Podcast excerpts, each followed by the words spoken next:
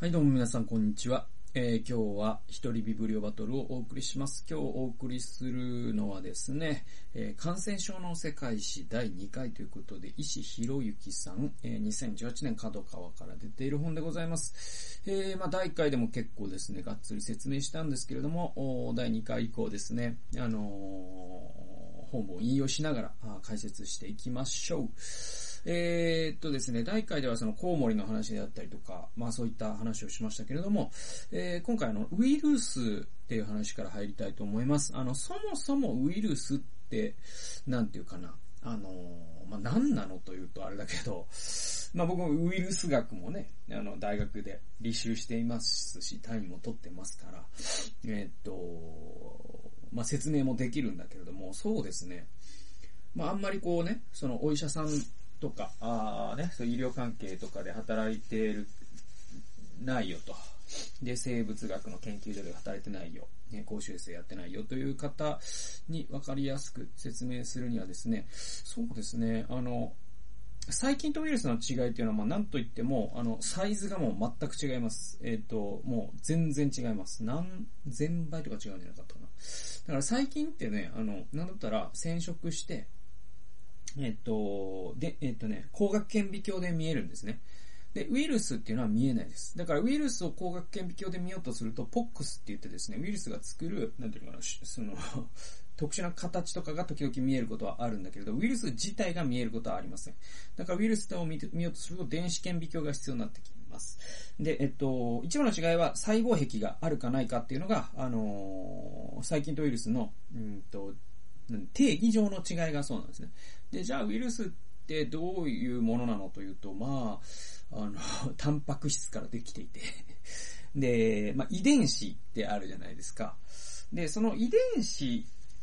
生命というのはそもそもその遺伝子を、その世代を、ね、ジェネレーションをまたいで遺伝、自分の遺伝子というものを受け継いでいくということをもって、一応生命としようっていう定義があるわけですよ。で、ここの境界線にあるのが実はあの、異常プリオン、あの、BSE で出てきた異常異常プリオンっていうので、彼らはその、タンパク質なんですね。なん正体は何かというと、プリオンというのはタンパク質で、タンパク質であるかにもかかわらず、ウイルスのような振る舞いをする。えー、自己増殖するんですよ。えー、だからこれ生命と呼んでいいのか微妙だねって話があって。で、えっと、ウイルスに関しては、その、DNA とか RNA とか、あそういう遺伝情報というものを次に受け渡すという機能以外ほとんど何の機能もないぐらいなシンプルな構造を持つ生き物なんですね。で、えっと、足があったりとかするんですよ。でも足があるっていうのは何のためにあるかというと、他者のその細胞壁に張り付いてですね、自分の DNA をその細胞質の中に注入するための足なんですよ。だからまあ、あの、ネットとかで調べたらすぐ出てくるんですけど、ウイルスってね、一番近い形で言うと、あれに似てるかな。あのさ、アポロ13かなえーっと、えーと、月にね、ニール・アームストロングがあ降りた、あれあるじゃないですか。あの、月にガシャンって、ガシャンっつって、月にね、着陸して足が着陸です。そ、そっからね、最終形態ですよ。だから宇宙船の。えー、それに似てる感じですよね。形としてはね。模式図なんですけどね、あくまでね。で、足があって細胞質に張り付いて自分の DNA なり RNA を注入すると。で、その、ね、えっ、と、宿主の細胞質、細胞の中で、えー、なんだろう。いろんな働きをする。まあ、それが病原性とかにもつながってくるし、実はいいことをしているウイルスもあったりとかするって話です。ちょっと前置き長くなったけど、あの、ウイルスってね、だから、あの、実はね、もうものすごく種類もあるし、そのウイルスイコール悪って考えると、細菌イコール悪悪じゃないじゃないですか。だって、細菌がないと我々生きていけないですからね。皮膚の常在細菌とか腸内細菌がないと消化もうまくいきません。えーもし我々から腸内細菌全部な、な、なくしてしまうとですね、えーもう、あの、消化に不不調が起こるんです。はい。で、えっと、必要なんです。我々、そもそも、あの、微生物と共存して生きてるんで、で、ウイルスも同じなんですよ。で、ウイルスがなかったら、じゃあ何が困るのっていうと、いっぱいあって、で、そのうちの一つ、えー、ピックアップすると52ページ。これまでウイルスは病気をもたらす厄介者としか考えられていなかった。しかし、RNA ウイルスの一種、レトロウイルスは、えー、自分の遺伝子を他の生物の遺伝子に組み込むことによって生物の進化の原動力にもなってきた。通常遺伝子は親から子へ垂直に移動するが、ウイルスは生物の個体間を水平に遺伝子を移動させることができる。人の遺伝情報、過去ゲノムが2003年に全て解読、えー、解読されてから、これ人ゲノム計画ってやつですね。で、タンパク質を作る、えー、機能のある遺伝子はわずか1.5%しかなく、えー、全体の約半分はウイルスに由来することが分かった。これね、あのー、面白くて、ヒトゲノム計画で人の遺伝子ってですね、全部解析されてるんですね。えー、だけれども、実はそれが、そのタンパク質の合成に関わるのは、そのうちのわずか1.5%で、残りの98.5%って実は何してるかちょっとわからない遺伝子情報なんですよ。で、今後わかるかもしれないし、本当に何もしていないという可能性もあるんです、もちろん。で、じゃあ、その98.5のうちの半分は、実は、えっ、と、もともと人のもんじゃないねってのもわかってる。で、それどっから来てるかっていうと、ウイルスから来てるんですよ。はい。で、多くはトランプ、トランスポゾンと言われる、え自由に動き回れる遺伝子の断片だった。進化の途上で人の遺伝子に潜り込んだものだ。え過去に大暴れしたウイルスの残骸かもしれない。えこれね、あのー、まあそうですね、まあ、どっから説明する？かそうだよな。あの、まあ、いわゆるその進化、あの、生物学とか、進化行動学とか、あの、進化心理学とか、まあ、いろんなですね、進化に関わる、えっと、生物学の分野があるんですけれども、あの、そういうところで、えー、の、すごく言われるのは、あの、多様性があったからこそ、その種は生き延びてこれたんだっていう理論があるんです。えー、例えば、あの、恐竜は絶滅したじゃないですか。でも、その、もう、恐竜の絶滅の理由もはっきり分かってて、あの、メキシコあたりにある、えっ、と、直径20キロみたいな、あの、隕石が落ちたんですよ。あれがもう間違いなく、恐竜絶滅の理由だねっていうのはもう、あの、現代の科学者が同意していることです。で、それが何万年か前か忘れちゃったけど、それがあって、でもその前はもう恐竜に匹敵するような生き物なんて地上になかったんです。つまり恐竜って現代の人間ぐらい繁栄してたわけですよ。ー、だけれども突然に姿を消したっていうのは、実は、と、恐竜というものが、あの、なんていうの、その、多様性に振ってなかったんですよ。どういうことかというと、と恐竜ってね、変温動物じゃないですか。基本的に爬虫類に属するから。で、それのこう、実は、あの、子孫が、あのー、鶏とかって言われてたり、今はするんだけれども、あのね、えっ、と、だから、あの、変、変温動物だからあれだけ強かったっていうのも言える。だけれども、ひとたび気候が変動すると変温動物ってもう最弱になるわけですね。すぐ死んじゃうんですね。えそれで、まあ、あの、恐竜っていうのは滅びたっていうことがあるんだけど、何がずっと言ってるかっていうと、ある、その種の中で多様性が高ければ高いほど、環境に対する、えっ、ー、と、レジリエンスっていうんですかね、環境を生き延びる可能性は高くなるんですよ。で、これ確率論なんで、10種類の、その人間というね、一つの種の中に10種類の体が強い人もいる、えー、紫外線に弱い人もいる、強い人もいる。ね、えー、っと、なんかこういう食べ物が得意な人もいる、苦手な人もいる。えー、すっごく頭が、回転が速い人もいれば、速くない人もいる。で、こういういろんなですね、人がいればいるほど、環境が変化した時に、人、最低一人は生き残るってことができるじゃないですか。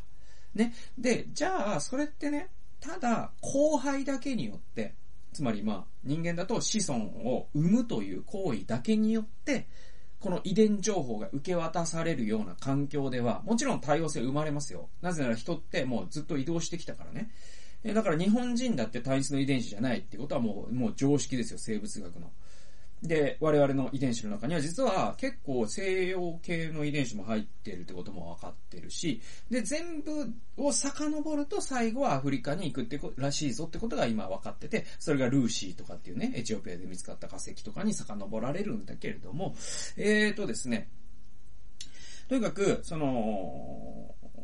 後輩だけによって、え多様性を生み出そうとすると限界がある、あるんですよ。だけど、実はウイルスっていう方に感染するという形で、他の人種とか他の動物の遺伝情報が、え、人間の遺伝情報の中に組み込まれるってことが、え、これまで何度も起きてきたという証拠が、この98.5%のうちの半分、つまり人間の遺伝子の半分ぐらいは、あえ、ウイルス由来だったってことがここで言われてるんですね。それ何かっていうと、垂直的に遺伝子を運ぶには時間かかるじゃないですか。でも水平的に遺伝子を運ぶには、えー、一世代で済むんですよ。で、それって感染症が蔓延しさえすればいいんです。でも、それ感染症である必要も実はなくて、病原性のない、例えば僕らが持ってるヘルペスウイルスとかだったら常在ウイルスで、免疫が、えー、正常に動いてる限りは病原性を発揮しないですね。そういうウイルスも含めてですよ。我々と共生している微生物とかウイルスが、我々の遺伝情報を水平的に受け渡してですね、ある個体から別の個体に。えー、そのようにして我々は、えこう生物、要はその種の中の多様性を担保してきたし、また我々が今我々であるところのものである理由の結構大きな部分がウイルスの恩恵を受けてきたゆえだってことも言えるんですよ。はい、次行きましょう。これね、結構ね、僕、53から54に関しては結構僕知らなかったんですけど、注意でありながらこれ知らなかったんで、結構お医者さんとかですら知らない可能性もあって、僕もう習ってて忘れてる可能性ももちろんあるけどね。でも、あの、結構びっくりしましたね。で、えっと、53から54ですね。ウイルスが哺乳動物の胎児を守っていることも明らかにされた。胎児の遺伝形質の半分は父親に由来するもので、移植された臓器のように、母親の免疫系にとっては異質な存在だ。通常なら母体の免疫反応によって胎児は生きていけないはずで、長いこと謎になってきた。これ本当にそうで、あの、生物学というかね、あの、医療、医学を学ぶと、一番不思議なことは、あの、移植ってすごい難しい作業なんです。で、それってあの、親子間とか、あの、兄弟間ですら結構生体肝移植とかっ、あの、うまくいかなかったりするぐらい、その遺伝子の血、あの、マッチングがううまくいかないと、あの、人間って、要は自分ではないタンパク質を吐き出そうとする性質があります。だからこそ、がん患者っていうのは自分の中の自分でないものと戦うから、免疫系が戦いすぎて熱、発熱したり炎症を起こしたり痛みを起こしたりするわけですよ。これががん、がんの実は病、えっ、ー、と、病理なんですね。で、じゃあ、あの、胎児って実は母体にとっては癌みたいなもんなんですよ。だって自分と違う遺伝情報を持ったタンパク質がこんな大きさで、えー、体の中に入ってんだから。で、こんなことって実はその生、もう今までね、こう、その哺乳類の根底を覆すようだけど、生命の理論から言ったら、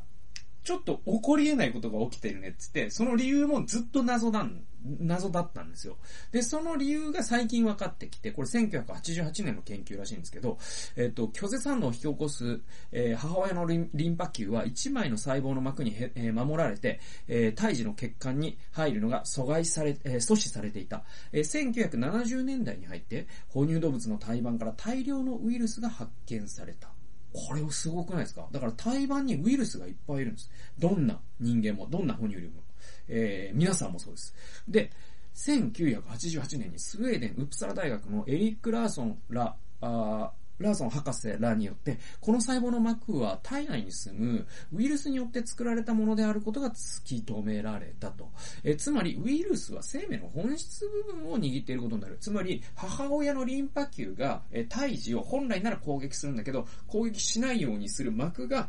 えっ、ー、と、胎盤の中にあるわけですよ。この胎盤ってウイルスが作ってたっていうことを、ウプサラ大学のラーソン教授は分かっえー、発見したんですね。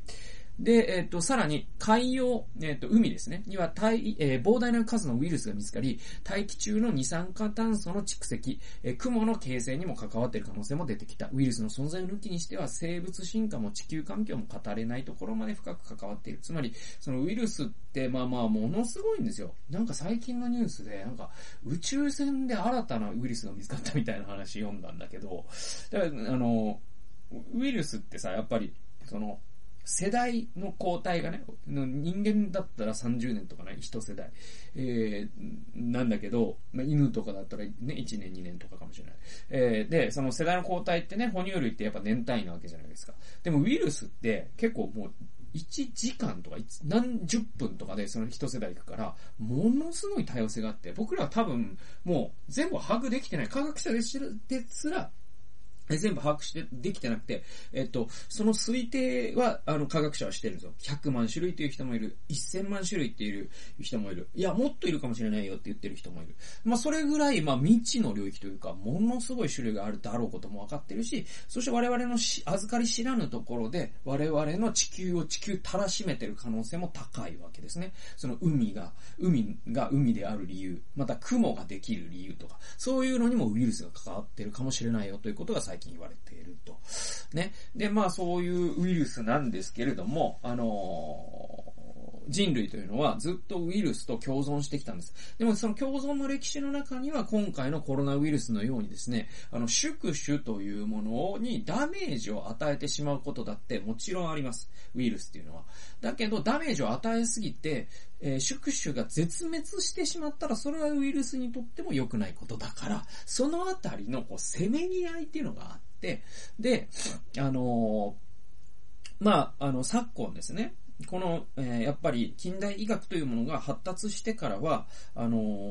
ー、また別のパワーバランスが出てきて、やっぱりその20世紀っていうのは、あの、人類が今までもう、あの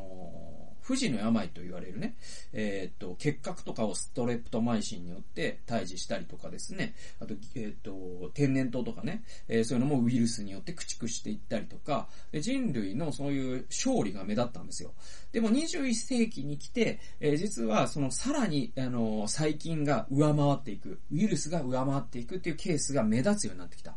で、これってなんか軍拡競争に似てるんですよね。あの、だから、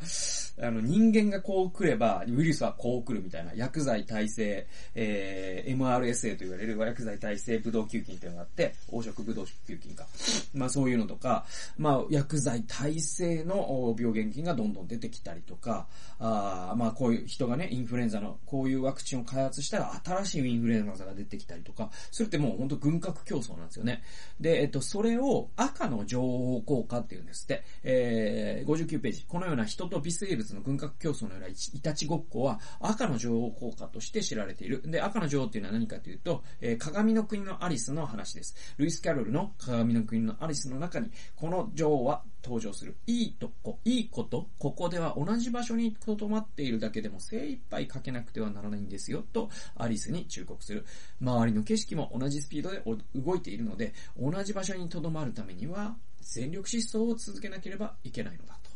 いうことで、あの、結局、その、まあ、コロナウイルスのね、ワクチンも今開発されて、ファイザー社のやつがね、あの、世に出回り始めてますけども、えー、でもこれって、あのー、本当にずっと開発し続けないと、多分この次が出てくるし、新型が出てくるし、えー、だから、あの、今のパワーバランスを保つだけでも必死の努力が必要なんですよ。その製薬会社で勤める方々であったりとか、医療関係の方々は。ね、えー、なんで、この赤の情報効果っていうのがあるんで、えー、ずっとですね、いた、いたちごっこのように、その人間とウイルスは知恵比べをしながら、これからも生きていくことになるであろうと。いうことが予測されます。えー、次行きましょう。えー、90ページです。これもね、本当に僕はちょっと目から鱗になったんですけれども、あのー、まあ、あの、えっ、ー、とね、いつだかの YouTube で僕、あの、10病原菌鉄っていうですね、ジャレド・ダイヤモンドと人が書いた本をご紹介しました。確かホワイトボードを使って説明したと思ったんですけれども、えっ、ー、と、その、ジャレド・ダイヤモンドの本の中の結構、あの、一番重要な、あの、ポイントって何かっていうと、ポイントの一つって何かっていうと、あのー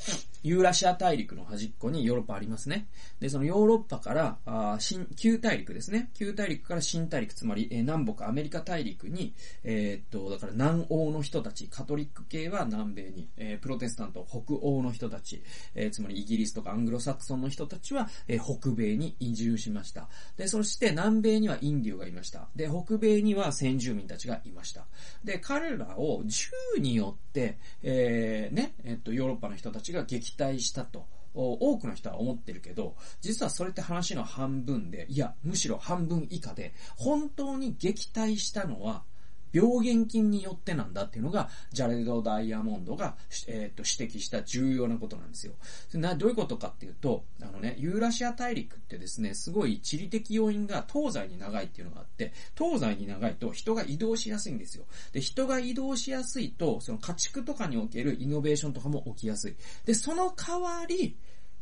人の交流とか家畜とかが変われることによると、伝染病が起きやすいんですよ。で、えっ、ー、と、南米、あ、あの、アメリカ大陸ってですね、逆にほ、えー、南北に長いじゃないですか。で、南北に長い地理ってですね、人が移動しづらいんですよ。っていうのは、まあ、日本考えてもらったらわかるんですけど、あの、沖縄から北海道に移住するっていう時に、ま、今だったら全然問題ないですよ。暖房ありますから。えー、だけどですよ、その、全近代、つまり暖房とか電気がない時代に、あの、自分が住んでるところと、全然違う気候環境に移住するってことは、やっぱり大変なことで、人の移動が起こりにくいんですね。で、えっと、家畜のイノベーションも少ないから、家畜の種類も圧倒的に少なかったんです。南米の方が。そうすると、伝染病が起きづらいということがあります。で、伝染病が起きやすかったヨーロッパから、伝染病が起きにくかったえアメリカ大陸に行った時に何が起きたかというと、もうほとんどのインディオとか先住民って、えっ、と、その西洋人が持ち込んだウイルスでとか細菌によって死んだんですよ。これが実は本当に起きたことだっていうのがジャレッド・ダイヤモンドの主張なんです。で、これね、僕、ど、で、えー、の、ちゃんと話戻ってくるんで安心してください。で、あの、ここで僕が本当に目こら鱗だったのは、あのね、実は日本っていうのも伝染病っていう意味では、あの、割と強い国だったんです、ずっと。っていうのは、あの、島国なので、人の交流というのが、あの、諸外国に比べると少ないってことがありますよね。で、種っていうのも、例えばその、あの、他の、要はユーラシア大陸から家畜が、あ要は伝来してそれが独自に育っていくっていうことはあるかもしれないけれども、それが、あの、横移動するって水平移動するってこともあんまり少ないから、伝染病少ない国なんですよ。あと、なお、さらにもう一個加えて、あのまあ、あの、日本ってですね、割と、その、循環システムがうまくいってた国で、しかも江戸時代は特にそれがよく知られてるんだけど、その、要は、あの、糞尿ですね。人間の糞尿を、あの、畑にね、えー、の肥料としてたじゃないですか。で、これってヨーロッパにはそういう文化なかったから、よくあのパリのね、あの、18世紀のパリの街に行ったらうんこがね、窓から捨てられてたとか、あの、そういう絵とかもあったりとかして、きっと本当のことなんです、それって。だけど、江戸って、その、その18世紀の基準とか17世紀の基準だとめちゃくちゃ綺麗な街だったんですよ。それはその死尿というものが、ちゃんと循環する街だったからっていうのがあって、で、それって何につながるかというと、これも感染症の減少ということにつながりますよね。で、じゃあ感染症が少ない日本と感染症が多い西洋が出会った時に、きっと伝染病というのの移動もあったんじゃないかって僕ずっと思ってたんだけど、実際あったんですね。僕、ただ読んだことがなかっただけで、今回この本で初めて読んで、あ、なるほどなと。で、さらにそれが今のアメリカで起きている、その、黄色人種への暴力行為とか、そういう話ともちょっと関係あるんで、ちょっと読んでいきますね。90ページです。18世紀に人口が100万人を超えていた江戸では、死尿は、回収されて、つまり糞尿ですね、回収、回収されて、下費として、優勝で農村に引き取られた。つまりこれあの、糞尿が売れたんですよ。あの、江戸時代って。これすごいですよね。で、江戸から明治初期に、ね、来日した外国人は、町の清潔さと消化器感染症の少なさに驚いたと。つまり、えっ、と、江戸時代にも、あの、長崎とかね、その、合法的に外外国人の人が入ることは、あの、部分的にはできたんですよ。で、そういう人たちが書いた、見聞録を読みますと、いや、街が綺麗だと、うんことか落ちてないっていうのがまず驚きだと。あとはその江戸の人たちはなんか下痢になる頻度がヨーロッパの我々の国にね、比べて少ないとかっていうことが書かれてるんです。で、じゃあ、ペリーが来航したじゃないですか。ね。で、そこで何が起きたか。彼らが、実はですね、コレラを日本に持ち込んだんです。これ、僕知らなかったです。1858年にはペリー艦隊の一隻ミシシッピ号にコレラに感染した乗組員がいたため、長崎に寄港した時にコレラが発生した。で、この長崎ににね、要はその、ミシシッピ号に乗っていたじゅ、えー、乗組員の一人がこれらに感染していたゆえにですよ。で、まさにあれですよ、なんとかダイヤモンドプリンセス号みたいな感じで、長崎に、にもうこれらが蔓延しちゃって、ね。で、さらにそれが江戸にまで広がったと。まあ当時のね、交通網ってね、東海道とかありますから。で、飛脚とかもありましたから。それもう一気に全国的に広がっちゃって。で、8月には江戸に飛び火して3万人とも、26万人とも言われる死者が出た。だから、江戸、てか、これ日本でいいんだよ。江戸の死者だとしたらすごいことで、東、関東大震災の死者が確か10万人じゃないですか。その2倍以上の死者もを出した可能性があるわけですよ。そのコレラっていうのが。で、その後3年間にわたって流行した。その恨みは、黒船や異国人に向けられ、開国が感染症を招いたとして、上位思想が高まる一因になったというんですよ。これびっくりですよね。で、あの、上位思想ってね、皆さんあの、歴史で習ったと思いますけど、あの、まあ、吉田松陰がですね、松下村塾というところで、まあね、あの、アジテーションしたことで有名。で、まあ、それゆえに、えー、吉田松陰、あの、30歳だったかで、29歳かなで処刑されてしまいますよね。で、えっと、これすごい不思議な、不思議というか、まあ、あの、詳しくは、なんだっけ、あの、世に住む日々か。あ司馬遼太郎。あの辺読んでもらったらいいと思うんですけども、あのですね、これ本当不思議で、日本史の不思議の一つで、吉田松陰の弟子たちが明治政府を起こしたわけじゃないですか。高杉晋作とかね、伊藤博文とかね。で、山形有朋とか。で、そういう人たちって、要はその開国によって江戸を倒したんですよね。だけど、師匠である、ね、師匠である、えー、吉田松陰は、鎖国を推進してたんです。つまり、あの、上位思想ってそういうことですから。尊王上位っていうのは天皇が中心な我が我が我が国は、あの、海外に向けて門戸を閉ざすべきであるって言ってたのが吉田松陰なんで。だけどその弟子たちは開国をし、そして明治政府を作っていったっていう、まあ、歴史の節があります。で、話戻しますと、この吉田松陰とかも主導したですね、上位思想が広まったっていうのは、えー、要は日本史のね、教科書に書かれてますよ。でもそこにこれらのことが書いてある教科書って多分ないと思うんですよね。僕読んだことないもんだって。で、だけど、多分、その遠因となった一つの理由が、この、あの、黒船の人たちが持ち込んだコレラという事態が、もう今日本全国で26万人も死ぬぐらいの、あもう大変な事態になったんですよ。で、これはやっぱ海外から人を連れてくるの大変、やばいぞってことになって、上位思想というもの、排外主義ですね、今で言う、今の言葉で言えば。それにも繋がっていったっていうのは、まさに今ですね、アメリカリカで、あの、黄色人種、まあ、アジア人ですね。中国人、韓国人、日本人。まあ、特に、その、東アジア人ですよ。まあ、だから、この、新型コロナウイルスが武漢からね、あの、始まったっていうのは、多分間違いのない事実なんで、えー、なんで、えー、まあ、それがやっぱ中国人が持ち込みやがったっていう、そういう怒りになって、で、まあ、アメリカ人の多くの田舎の人たちなんで、中国とアメリカ、えー、中国と韓国と日本人の区別なんてつきませんから、えーで、アメリカの、アメリカ人の中には、日本というのは中国の一地域の、一地域だと思ってる人すら、あいますからね、実際ね。えー、なんで、あの、区別つきませんから、あ日本人であれ、韓国人であれ、中国人であれ、もう、イエローはもう排斥せよ。で、これ、オーカロンって言いまして、あの、実はアメリカの建国の歴史からずっとあるんですよ、オーカロン。えー、イエローが災いを持ち込むと。で、この、あずっとですね、習近平の怪しい動きとかずっとあったじゃないですか。で、そういうもので、ふつふつふつふつ、その、なんていうか、こう、えー、アメリカ人の人たちの、まあ、抱えるこの、なんか、イエローの奴らっていうね、えー、その気持ちが今回新型コロナウイルスで沸点に達して、えー、今こういうことが起きてる。で、まあ本当に、あの、僕は正式に抗議しますね。あのー、全く、全くもって不当なことなんで、それは。あの、そういう話じゃないから。あの、はい。そういう話じゃないから。はい。で、まあ、中、中国はぜひコウモリ食をやめてくれたらいいなとはもちろん思いますけど、でもそれだ、あの、だって、習近平が広げたわけじゃないからね。習近平だってこれで、あの、政権に揺らいでるからね。だから、だからまあ、被害者は人類なんで、だからそれはもう全く、あの、不当なことで。あの、ブロブラックライブズマターと同じで、イエローライブズマターですよ、やっぱり。はい。で、えっと、話戻しますと、あの、こういう風に、えっと、感染症伝染病がですね、実は、その、国と国の感情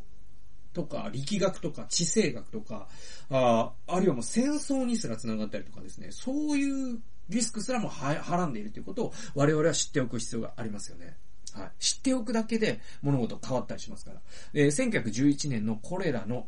総死者数は37万人を超えて、えー、日清日露の大戦の死者数をはるかに上回った。えー、政府に対する民衆の不満が高まり、各地でコレラ一揆が発生した。だから、この1911年にはですね、これが1858年がペリーですよね。で、11年、だからそれから60年後にもまたコレラがですね、発生して、えーえー、37万人もの人が死んでるんですね、日本で。で、これって結局日清戦争と日露戦争で、え、日本って多くの死者数を出しながらも辛くも勝利したわけですよね。で、え、この二つの戦争で死んだ人よりもコレラで死んだ人の方が多かったんです。で、コレラで死んだ人が多かった時期に日本で何が起きたかというと、民衆が政府を転覆しようとするような動きまで起こったんです。だから感染症の拡大というのは実はその政府すらも転覆してしまう、時の政権すらも危うくしてしまうような問題なんだよという。ことが、実は、あの、大事なポイントでもあったりするかもしれません。えー、なので、あの、もしかしたら近未来においてですね、中学、中国共産党が瓦解するかもしれないですね、内側から。で、その時に未来の歴史学者は実は、あの、新型コロナウイルスこそ、えっ、と、ね、中国共産党の崩壊の一因となったって分析するかもしれません。で、これ結構縁なき話じゃなくて、あのー、だって、ソ連の崩壊の原因になったのってチェルノブイリの事故ですからね。あれで情報を隠蔽したことによって、えっと、ソ連の人たちが、もう、もうせ、あ、これ、もう、クレムリンは信用できないってことになって瓦解したわけですから。で、今回も、もし、まあ、実際そういう動きもあるけど、あの、今回の新型コロナウイルスに関して、えっと、政府がですね、情報実際隠蔽したじゃないですか。中国共産党。で、そういう不満が、もう沸点に達した時に中国って革命思想があるから、もしかしたら共産党が瓦解する一員になるかもしれないぐらいの、まあ要は、あの、ずっと言ってるのは、あの、要は感染症って、ただの公衆衛生の問題じゃなくて、その歴史変えちゃうかもしれないぐらいの、実はインパクトあるんだよって話です。で、えっと、まあついでなんで、ちょっと30分過ぎてるけど、もう一箇所だけやっておくと、あのね、このコレラ流行って話で言うと、僕もここれも本当初めて知ったんですけど、あの、日本狼ね、日本狼が、あの、絶滅しましたよね。えっ、ー、と、絶滅したのを、一番最後に日本狼が捕獲されたのは、えー、記録によると、1905年だそうです。今から100年以上前に絶滅したのが日本狼なんですよ。で、この日本狼というのが、絶滅した理由に、実はコレラが噛んでるかもしれないよと著者は指摘しています。これすごい面白いんですけど、えっと90から91ページです。一方で民民間ではコレラをたたりと信じて、神の使いである狼の毛皮や意外でお祓いすることが関東や中部地方で流行った。まあ、狼って語呂的に大きな神って書くじゃないですか。まあ、そういうプレイステーションのゲームもあるんだけどね。で、で、あのー、まあ、狼って結構ご神体になったりもするし、いわゆるその、あ、な、何かしら神的なものをまとってるというイメージが、まあ、もののけ姫とかね、見てもわかるんだけど、あるわけですよ。で、その時にコレラっていうのがもうあまりにもバッタバッタと人が死ぬんでね、これはもう神のたたりかもしれないっていう風に、えー、人々が思ったと。で、えっ、と、その、狼の毛皮をね、身にまとったりとか、狼の死体でお祓いすると、この、えー、最悪が退散されるということが、なんかルフして、関東とか中部地方でそういうのが流行ったんですって。で、そのために大量の狼が捕殺された。日本狼は1905年に捕獲されたのを最後に絶滅したと見られている。犬のジステンパーに感染した疑いとともに、この信仰が加担したという説もある。だから、あのー、まあ、犬ジステンパーっていうですね、あの伝染病があるんですよ。これジステンパーウイルスって何だったかな？レトロだったかな？まあ、なんか僕大学では習ったんだけど、まあ、すごい有名な病気です。あの、熱が二方性に上がるっていうね。でで、えっ、と、狼の絶滅って、イズイヌジス電波が広がったんだっていう説も、まあ、有力な説としてあるんだけど、でも実は人間のコレラの薬、えー薬害退散のためのお祓いとして、たくさん殺されたから死んだかもしれないっていうのを、えー、著者、石さんは指摘して、これもすげえ話だなと思いましたね。ということで、まあ、あの今回は34分も話してしまいましたので、この辺にしたいと思います。ということで、第3回に続いていきます。えー今回も聞いてくださってありがとうございました。それではまた次回の動画及び音源でお会いしましょう。さよなら。